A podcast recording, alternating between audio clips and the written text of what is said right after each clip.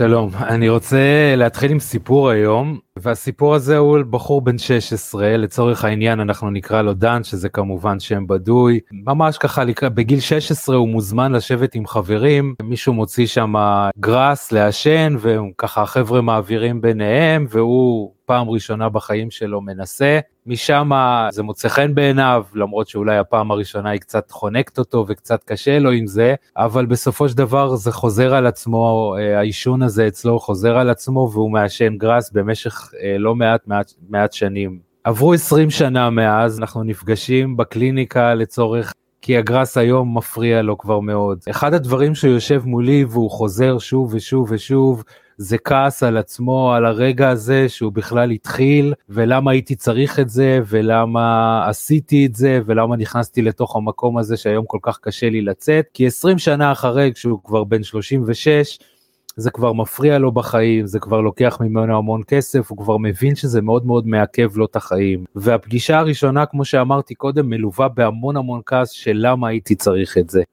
ועל ה, למה עשיתי את זה או למה הייתי צריך את זה, אני חושב שכולנו מכירים את זה מהחיים שלנו, זה בדיוק מה שאני רוצה לדבר היום בפרק הזה. אז שלום, שמי אבי רוט, אני מטפל בהתמכרויות כבר 17 שנה, ואתם מאזינים עכשיו פרק ה-18 של הפודקאסט מולד הלבנה. בשנים האחרונות אני ראיינתי עשרות של אה, אנשים שנגמלו מסמים, מאלכוהול, מהימורים, בכוחות עצמם, והמטרה שלי הייתה לבנות מודל, יעשה את זה בצורה הכי פשוטה והכי קלה. להיגמל מהתמכרויות. ואת כל זה שילבתי ככה ובניתי בעיקר סביב, או בעיקר על בסיס הכלים של ה-NLP, לכדי אה, אה, תוכנית מובנית, שיטה מובנית שנקראת פשוט אה, להפסיק התמכרויות בשבעה שלבים. כמו שהתחלתי קודם ככה באמת על, על הקטע הזה של למה עשיתי את זה ולמה הייתי צריך להיכנס לתוך המקום הזה, אני חושב שזה הרבה פעמים, לפעמים זה קורה לנו בטווח של שנים מאותו אירוע.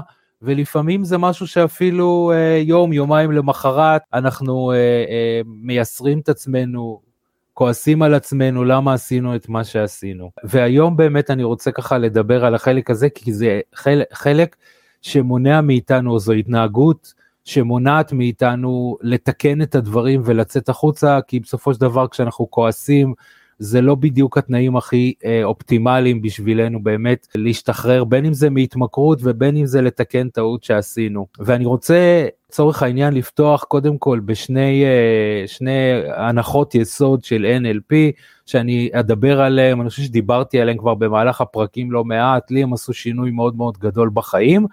אני רוצה לדבר עליהם גם בפרק הזה. ההנחה הראשונה שלכל התנהגות יש כוונה חיובית. כן, אתם שומעים טוב. גם התנהגות שהיא שלילית ואפילו התנהגות שהיא פוגעת בנו, יש מאחוריה כוונה חיובית. וכאן בעצם מה שחשוב להבין, אני יודע שהרבה פעמים אני נתקל באיזושהי התנגדות אה, אה, לעניין הזה, אבל איך יכול להיות שיש לזה כוונה חיובית אם זה עושה לי כזה נזק גדול בחיים? לצורך העניין, אנחנו צריכים להפריד כדי להבין באמת את ההנחה הזאת, לקבל אותה, אז אנחנו צריכים להפריד בין ההתנהגות לבין הכוונה שיושבת מאחוריה.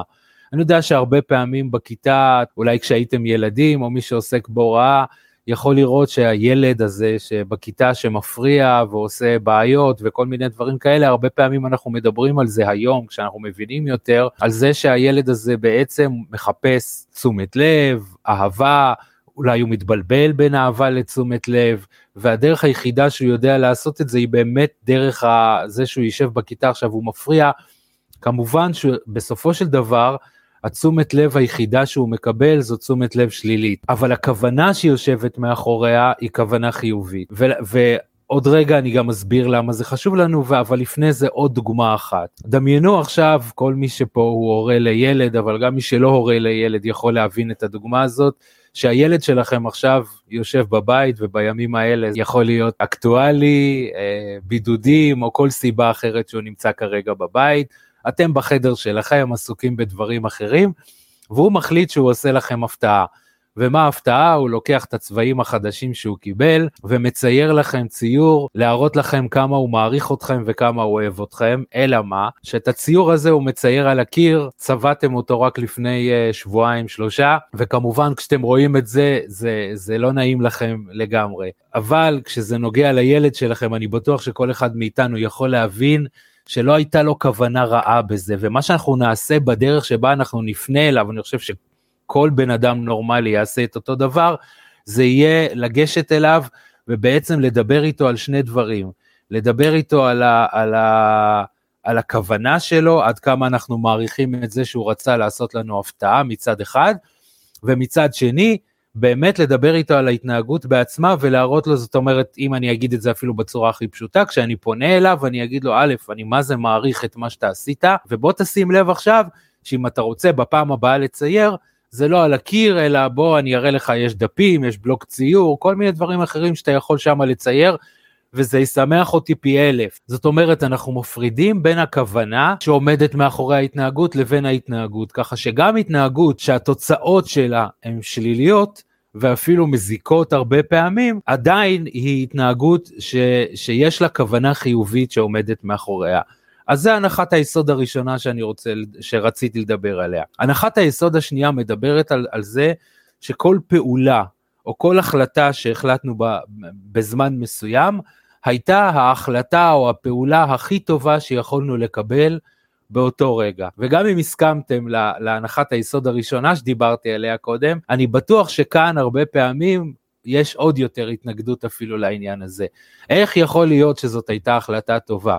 איך יכול להיות שזאת הייתה פעולה טובה? הרי בסופו של דבר אני רואה מול העיניים את התוצאות השליליות, והיום כשאני מסתכל על זה אחורה, אני מבין שיכולתי לקבל החלטות הרבה יותר טובות. הנה, אז, אז דוגמה שאני נתתי קודם, היא בהתחלה, התחלה כזאת של שימוש בסם. למה הייתי צריך להיכנס לתוך המקום הזה, למה עישנתי את הסם הזה, איזה החלטה גרועה יש לזה, והנה 20 שנה אחרי, אני משלם, משלם על זה מחירים מאוד מאוד כבדים, מאשר אם באותו רגע הייתי יותר גבר והייתי מסרב. אז כדי להסביר יותר את הנחת היסוד הזאת, אני אספר עוד קצת את הסיפור הזה של דן, שוב פעם, חשוב לי להגיד, אני מקפיד על הסודיות ועל הדיסקרטיות של המונחים שלי בקליניקה, הסיפור הזה אני שיניתי את הפרטים שלו, השם הוא בדוי כמובן, אז אותו דן שדיברתי עליו קודם, דבר שאני מביא את, את, את המקרים האלה היא באמת כי אני חושב שהרבה יכולים להזדהות איתם ולקחת מהם ערך ולכן חשוב לי להביא אותם. ואלה סיפורים שחוזרים על עצמם בצורות שונות ובגוונים שונים, באמת בצורה כזו או אחרת, ולכן אני מביא אותם. אז השם הוא בדוי, הפרטים הם בדויים, אי אפשר לזהות. אני מקפיד מאוד על דיסקרטיות ועל סודיות בקליניקה כמובן. הסיפור של דן הוא שבילדות שלו הוא היה ילד שלא כל כך הסתדר עם החברה. כולנו מכירים היום את החרמות וכל מיני סיפורים שאנחנו מכירים בבית ספר, אבל בבית ספר הוא היה ילד די בודד, הדימוי שלו על עצמו היה באמת כילד לא חברתי, כילד ש- שאולי לא מספיק טוב, כי אף אחד לא רוצה להיות בחברתו. והניסיונות שלו כל החיים למצוא את המקום שלו ואת ההשתייכות שלו, הניעו אותו הרבה פעמים בחיים לעשות המון המון דברים. בשלב מסוים כשאנחנו מנתחים מה היה שם ושאלתי אותו, שאלתי אותו באותו רגע, תגיד, איך, איך הייתה הפעם, איך הייתה החוויה הראשונה של, של לעשן גראס? אז הוא אמר לי, לא טובה, הרגשתי נחנק, השתעלתי כל הזמן, אבל היה שם כיף. אלה היו כל החבר'ה שכל כך רציתי להיות במחיצתם, כל כך רציתי להיות איתם ולהשתייך אליהם. אז הנה, אנחנו כבר מבינים עכשיו, יש פה כוונה חיובית. הכוונה של העישון של הגראס, מעבר לרצון הזה אולי להרגיש היי אצל חלק מהאנשים, יכולה להיות קשורה בנסיבות שקשורות לכאן, והנסיבות הן נסיבות חברתיות, אני רוצה להיות חלק מהחברה, אני רוצה להיות שייך לחברה, ואם חלק מהטקס הזה שהחברה עושה הוא לעשן, אז גם אני מצטרף ומעשן. אז הנה מצאנו פה את הכוונה החיובית. דבר שני, ההחלטה הכי טובה. פה באמת, עוד פעם, החלטה הכי טובה נכון לאותו זמן, נכון לידע שהיה לי באותו זמן, נכון למשאבים שהיו לי באותו זמן, ונכון לניסיון חיים שהיה לי באותו זמן. אני היום, או דן לצורך העניין, בגיל 36 יושב עכשיו מול דן בן 16, ודן עם הניסיון חיים שלו, עם הידע שנוסף לו, עם המשאבים שיש לו היום, היום הוא כבר איש מסודר יותר, מקובל יותר. לא- בעצם שופט נער בן 16 כרגע, או כועס על נער בן 16, למה קיבלת החלטה כל כך גרועה, וזה משהו שאנחנו לא יכולים לעשות. עכשיו, זה לא חייב להיות דווקא בטווח של 20 שנה. לפעמים אני, אבי של היום, לא תמיד יכול לבקר את אבי של אתמול. אבי של אתמול הייתה, היה בתוך סיטואציה מאוד מסוימת, אני חושב שהרבה מאיתנו מכירים את זה, אנחנו, אנחנו רוצים לעשות שיחה עם הבוס שלנו בעבודה, זה יכול להיות על העלאה במשכורת, זה יכול להיות על שיפור התנאים שלנו, זה יכול להיות על כל מיני דברים, ואנחנו נכנסים לתוך המשרד שלו אחרי שקבענו פגישה, מתיישבים מולו, אומרים אולי את מה שאמרנו, הוא עונה לנו, ואנחנו משתתקים, או אנחנו אומרים משהו ש... אוקיי, בסדר, אני מבין את המצב כרגע, אני אבוא אליך בעוד חודשיים, או בעוד חצי שנה מהיום. אז אנחנו יוצאים מתוך המשרד הזה החוצה, למסדרון או לחדר המדרגות, ותופסים את הראש ואומרים לעצמנו, וואו, היה לי כל כך הרבה טיעונים להגיד לו, אני אפילו הייתי כל כך נחרץ שאמרתי, אם הפעם הוא לא משפר לי את התנאים, אני מתפטר. למה לא היה לי אומץ בתוך החדר לבוא ולהגיד את זה? אני יודע, או אני חושב אפילו בוודאות כמעט, שהוא היה נענה לדרישה שלי, למה שאני מבקש, וגם אם לא, לפחות הוא היה רואה שאני לא כזה פראייר. איך יצאתי עוד פעם פראייר, איך אני לוזר. עכשיו, יש פה פעולה שעשינו אותה, או מחשבה שאנחנו חושבים אותה, לפעמים בטווח של חמש דקות. אבל אבי שישב שם מול הבוס, היה צריך לקבל החלטה בדקה, הוא לא היה מחובר כנראה למשאב הפנימי שלו, לביטחון הזה שהוא עכשיו נמצא איתו בחוץ, והוא הצליח להגיד את המשפט הכי טוב שהוא יכל להגיד באותו רגע. ההנחת יסוד הזאת היא מעבר לאחת התועלות הגדולות שלה, מעבר ליכולת שלנו לא לכעוס על עצמנו, סליחה, אחת התועלות הגדולות שלה באמת היא היכולת להפיק לקח וללמוד מתוך המקום הזה ולא להיתקע באמת בתוך המקום הזה שבו אנחנו כועסים על עצמנו. כי אני חוזר עכשיו לסיפור של דן, במידה ואני נער, בן שש, את, אתם יודעים כולכם, בגיל הזה, זה אחד הדברים הכי חשובים לנו זאת החברה, ואני אעשה הכל בשביל להשתייך לחברה, ואנחנו מכירים לפעמים סיפורים הרבה יותר קיצוניים של אנשים שעשו דברים כדי להשתייך, כדי למצוא חברים.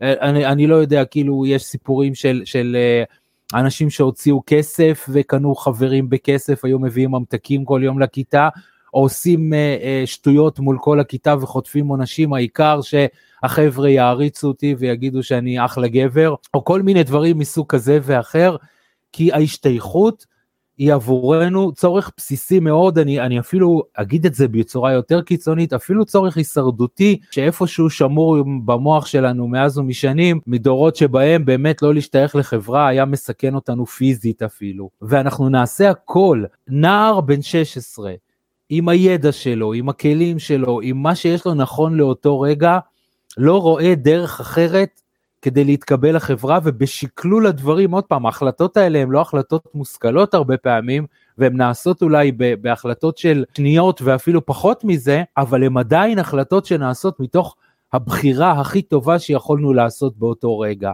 ובאותו רגע היה נראה לו שהדבר הכי חשוב בעולם זה להשתייך חברתית, וגם אם אני אעשה עכשיו משהו שיכול אולי לסבך אותי או, או לפגוע בי, בית, לא ידעתי שזה יפגע בי בעתיד, מי חשב שזה ילך איתי עד גיל 36 או, או יותר מזה אפילו? לא ידעתי את זה. אז אם לא ידעתי ולא היה לי את כל הנתונים שיש לי היום, קיבלתי את ההחלטה הכי טובה שיכולתי לקבל באותו רגע. אני אתן את זה אפילו בדוגמה נוספת. אני נכנס לאוטו שלי עכשיו ואני רוצה לנסוע לקליניקה, אה, מכיר את המסלול הרגיל שבו אני נוסע, ואני נכנס לאוטו, רושם את הכתובת בווייז, והווייז נותן לי אה, דרך חלופית להגיע לשם. ואני מחליט, ורובנו, זה מה שאנחנו עושים היום, אחד המקורות מידע שלנו לגבי אה, תנועה ופקקים זה, זה ווייז, ואנחנו נכנסים לדרך, לא, לאוטו, ומתחילים לנסוע בדרך שהאפליקציה התוותה לנו, והופ, חמש מטר מאיתנו, ממש כמה מכוניות לפנינו, תאונת דרכים, הכביש חסום, והנה נתקענו עכשיו הרבה יותר ממה שאם היינו נוסעים בדרך הרגילה שאנחנו מכירים אותה ביום יום. אז אני יכול לשבת עכשיו באוטו ולתפוס את הראש ולהגיד, הרי אני מכיר את הדרך הזאת, הרי אני נוסע בה יום יום, למה, למה, למה לא עשיתי את הצעד הזה ונסעתי דרך הרגילה שאני נוסע. אז זה לא נכון, כשאני ישבתי באוטו היו בפניי שני נתונים באותו רגע. עכשיו אני, אני, אני אסביר את זה אולי עוד קצת יותר לעומק. נכון, עכשיו כשאני יושב באוטו ותקוע בפקק הזה, או כשאני איחרתי לפגישה שלי בשעה, כי נתקעתי אחרי התאונת דרכים, ברור לי בדיעבד שזאת לא הייתה החלטה, או שזאת הייתה החלטה לא טובה לקבל ולשמוע על ה-Waze. אבל כשאני ישבתי באוטו ואני פתחתי את שתי האופציות, את האופציה הרגילה שאמרה לי שהדרך הרגילה שבה אני נוסע היא פקוקה, אבל הדרך שה-Waze הציע לי היא דרך פנויה, והיא מקצרת לי את הדרך כרגע, קיבלתי את ההחלטה הכי טובה שיכולתי לקבל באותו רגע. עוד פעם, רובנו היום תופסים, אני חושב שכמעט כולנו, את האפליקציה, את ה-Waze, איזשהו אה, מקור מידע אמין, נכון לסמוך עליו. אז קרתה התקלה, אני לא יכול לשפוט את ההחלטה שלי על פי התוצאות שהגיעו בסופו של דבר. אני יכול היום לשבת ולהגיד אולי במצב א', אולי במצב ב', אולי במצב ג', אני אעשה בעתיד, אני אעשה דברים אחרים, כי הנה יש לי עוד נתון שלא ידעתי אותו עד היום. תחשבו על מועצת מנהלים שמחליטה איזושהי החלטה לגבי החברה, לא יודע מה, להפיק מוצר חדש לשוק עכשיו. וכשהם מפיקים את המוצר החדש הזה לשוק, הרבה רעש, הרבה פרסומות, הרבה אה, כסף שמושקע בזה, ובסופו של דבר מתברר שהמוצר הזה הוא כישלון, והוא גורם, גרם אה, לחברה הפסדים. שוב פעם, כשמועצת המנהלים ישבה שם, או כשאנשי הוועד הזה, או, או מי שזה לא יהיה, תכנן את מה שהוא תכנן, ובדק את כל האופציות שהוא יכל לבדוק, זאת הייתה נראית כהחלטה הכי טובה. עכשיו, תת המודע שלנו, המוח שלנו, מתפקד הרבה פעמים כמועצת מנהלים.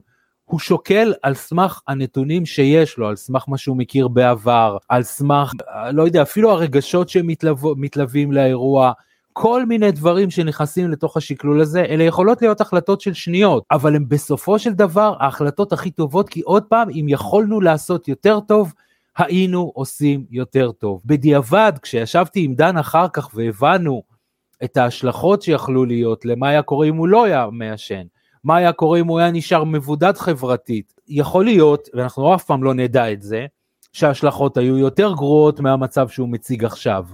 זאת אומרת, הגראס הזה עשה את העבודה שלו במשך זמן מסוים. הוא, הוא פתר דברים מסוימים. אני לא יודע, יש אנשים שאולי אלמלא אה, הימורים, סמים או כל התמכרות אחרת, ואני אומר פה מקרים קיצוניים, יכלו אפילו להתאבד אולי. יכול להיות שהסם באותו זמן פתר להם את הדיכאון. ההימורים יצרו אצלהם חוויות של הצלחה, שמרו עליהם מכל מיני דברים אחרים, כמו שאמרתי, חיבר אותנו חברתית, עזר לנו לקום בבוקר, עזר לנו לישון, עזר לנו לא לסבול ולא לחוות את הטראומות שחווינו אותם, או כל מיני דברים אחרים שההתמכרות בזמנה הייתה ההחלטה הכי טובה שיכולנו לקבל. למה זה עוזר לנו? אז אני, אני, אני אחלק את זה לשתיים. דבר אחד, באמת הנקודה הזאתי, שכשאני כועס שם על אותו נער, ילד שקיבל את ההחלטה המסוימת הזאת, אני בסופו של דבר כועס על עצמי. אני כועס על עצמי, אני לא מחובר למשאבים שלי, קשה לי גם לפתור את הבעיות הנוכחיות. אתם יכולים לשים לב שאירועים שאנחנו עסוקים בלייסר את עצמנו, להעניש את עצמנו עליהם, אלה טעויות שהרבה פעמים אנחנו נחזור עליהם עוד פעם ועוד פעם ועוד פעם. דווקא המקומות שבהם אני שלם עם זה, ואני יודע לקחת את הטעות הזאת בתור אה, אה, למידה, אוקיי, בגיל 16 עישנתי, אבל היום אני יכול לקבל החלטות אחרות, אל מאלה שיובילו אותנו למקומות הרבה יותר טובים בהמשך. ושוב פעם, גם אם היום אנחנו נעשה, נעשה טעות מסוימת, בדיעבד אנחנו נדע שזו טעות, עדיין זאת תהיה ההחלטה הכי טובה שאנחנו יכולים לקבל, עוד פעם, בהסתמך במה שיש לנו עכשיו. הניסיון שלנו, הידע שלנו, הנתונים שיש לנו, והמשאבים שיש לנו באותו רגע. לפעמים בן אדם בלחץ מסוים, בנק לוחץ עליו והוא מקבל החלטה לקחת הלוואה עכשיו ממקורות שהם לא אה, הכי טובים שבעולם, או גם ממקורות טובים, בדיעבד מתברר שההחלטה הזאת לקחת הלוואה הייתה החלטה לא טובה. נכון, אבל באותו רגע כשהייתי בלחץ כלכלי, זאת הייתה נראית כמו ההחלטה הכי טובה כדי לצאת מהמצב הזה. אז זה דבר אחד, קודם כל זה יעזור לנו באמת ב- בללמוד את הלקח ממה שהיה שם ולקבל החלטות טובות יותר בעתיד. דבר שני, כאשר אנחנו עסוקים לא בטעות שעשינו, אלא בבחירה שנלקחה באותו רגע, זה אומר דבר אחד, שאנחנו יכולים היום לקבל בחירה נוספת ובחירה יותר טובה. ואני אסביר את זה קצת יותר לעומק. כאשר אני עסוק בלייסר את עצמי, אני שם את עצמי במקום כזה של איזה סוג של קורבנות. איזה טיפש הייתי, איזה דפוק הייתי, אז עזבו את כל המילים האלה שאני קורא לעצמי ובאמת לא מאפשרות לי לצאת החוצה. אבל זה יוצר גם איזשהו תדמית בעיני עצמי של מישהו שגם ככה מקבל החלטות לא טובות, או שאולי בכלל אה, אה, לפעמים זה מוקצן ברמה של אני לא יודע לקבל החלטות, אני לא מצליח לקבל החלטות, אני בכלל לא, לא יודע מה, אה, כאילו ממש מעין איזשהו קורבן של הנסיבות. אבל כשאני ניצב בפני האירוע ואני מסתכל ואני אומר אותו נער בן 16 קיבל את ההחלטה הכי טובה, אני גם היום יכול לקבל את ההחלטה הכי טובה, כי אני בוגר יותר, כי אני מנוסה יותר, וכי אני יכול להתחבר למשאבים שלי. וגם אם אני אולי היום אני לא עושה את זה לבד, אני עושה את זה כבר עם עוד בן אדם, עם עוד מטפל שאני יכול לשתף אותו, וזה מה שקורה אצלי בקליניקה הרבה פעמים. ובאמת ככה, בשביל לסיים את, ה, את הפרק הזה של היום, אני רוצה להוסיף ככה עוד מקרה שהיה לי בשבועות האחרונים בקליניקה, עוד מישהו שהוא אה, אה, מכור אה, גם כן להימורים במקרה הזה, וחזרנו חזרה אחורה לילדות שלו לאיזשהו אירוע במסגרת איזשהו תהליך מסוים שעשינו, והוא סיפר לי שם שהוא רואה את עצמו שם בכיתה א', המורה מספרת איזושהי, יורדת עליו, מספרת איזושהי בדיחה על חשבונו, והוא פשוט משתתק וקופ... זאת הייתה תמונה למרות שזה כאילו אירוע קטן אולי אבל זה עדיין בעיני ילד בכיתה א' זה אירוע מאוד חזק ועוצמתי וכל הכיתה צוחקת כמובן מהבדיחה של המורה והוא זוכר את עצמו יוצא להפסקה ו- והולך לאיזושהי פינה שם ובוכה ובאותו רגע עלה לו המון המון כעס על הילד שם בכיתה א', למה השתתקת? למה לא יכולת לזרום עם זה? למה לא יכולת להוסיף בדיחה משלך וכולם היו צוחקים? ולקח לנו אה, אה, כמה דקות טובות ככה בקליניקה כדי לאבד את זה ולראות שכשיושב פה עכשיו בן אדם בן 30 אפילו ושופט אחורה ילד בכיתה א' שכל הכיתה באותו רגע מסתכלת עליו, כל הכיתה באותו רגע אה, אה, צוחקת ממה שהיה שם, כפייה, זה מה שהוא הרגיש באותו רגע שהוא כופה פשוט ולא מסוגל להוציא הגה מהפה, היא גם הרבה פעמים איזושהי פעולה של התגוננות יכולה להיות, זאת הפעולה שקיבלנו, או ההחלטה שקיבלנו באותו רגע, עוד פעם, בדיעבד יכולנו לעשות הרבה דברים אחרים. אני בן 35, יכול לעשות היום הרבה דברים אחרים. אבל ילד בכיתה א' שמשתתק שם בכיתה, זאת הפעולה הכי טובה שיכול לעשות כדי לא להרע את המצב שלו יותר. אה, אה, והרבה פעמים זאת פעולה אינסטינקטיבית בהגנה, אנחנו כולנו מכירים את ה-fight flight שיש לנו במצבי חירום, נוסף אליהם גם הרבה פעמים הפריז הזה, אנשים מכירים את זה מפגיעות שהם עברו ומכל מיני דברים אחרים. איך קפאתי ולא עמדתי על שלי, איך לא החזרתי, כי באותו רגע זאת הייתה הפעולה הכי טובה, כי אולי אם לא היית כופה, אז, אז היה קורה שם משהו יותר גרוע.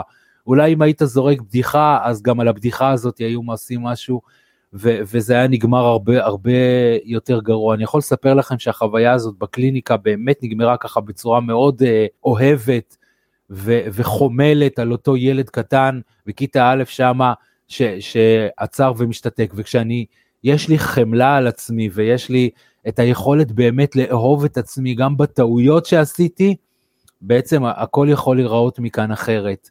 ואז אני גם יכול לקבל החלטות אחרות בהמשך, וגם בכלל יכול להיות הרבה יותר שלם עם מי שאני ועם מה שעצמי, ולא להסתובב עם הכעס העצמי הזה, ואפילו אני יכול להגיד במקרה קיצוני יותר, אפילו מקרים כאלה של שנאה עצמית. אז זה ככה לגבי הפרק של היום. אני רוצה להגיד לכם תודה שהקשבתם עד לפה, אני רוצה להגיד לכם תודה על כל התגובות שאני מקבל בשבועות האחרונים, זה באמת מחמם את הלב וזה כיף לראות שאנשים מקשיבים ומקבלים ערך מתוך הפודקאסט. אתם מוזמנים להגיב לי ולשלוח לי הערות. ושאלות והתייעצויות ואם משהו בפרק הזה לא היה ברור לכם לגמרי אז כמובן שאני אשמח לשמוע מכם גם לדף הפייסבוק שלי אבי רוט באנגלית וגם לדף העסקי אבי רוט פשוט uh, לטפל בהתמכרויות בשבעה שלבים.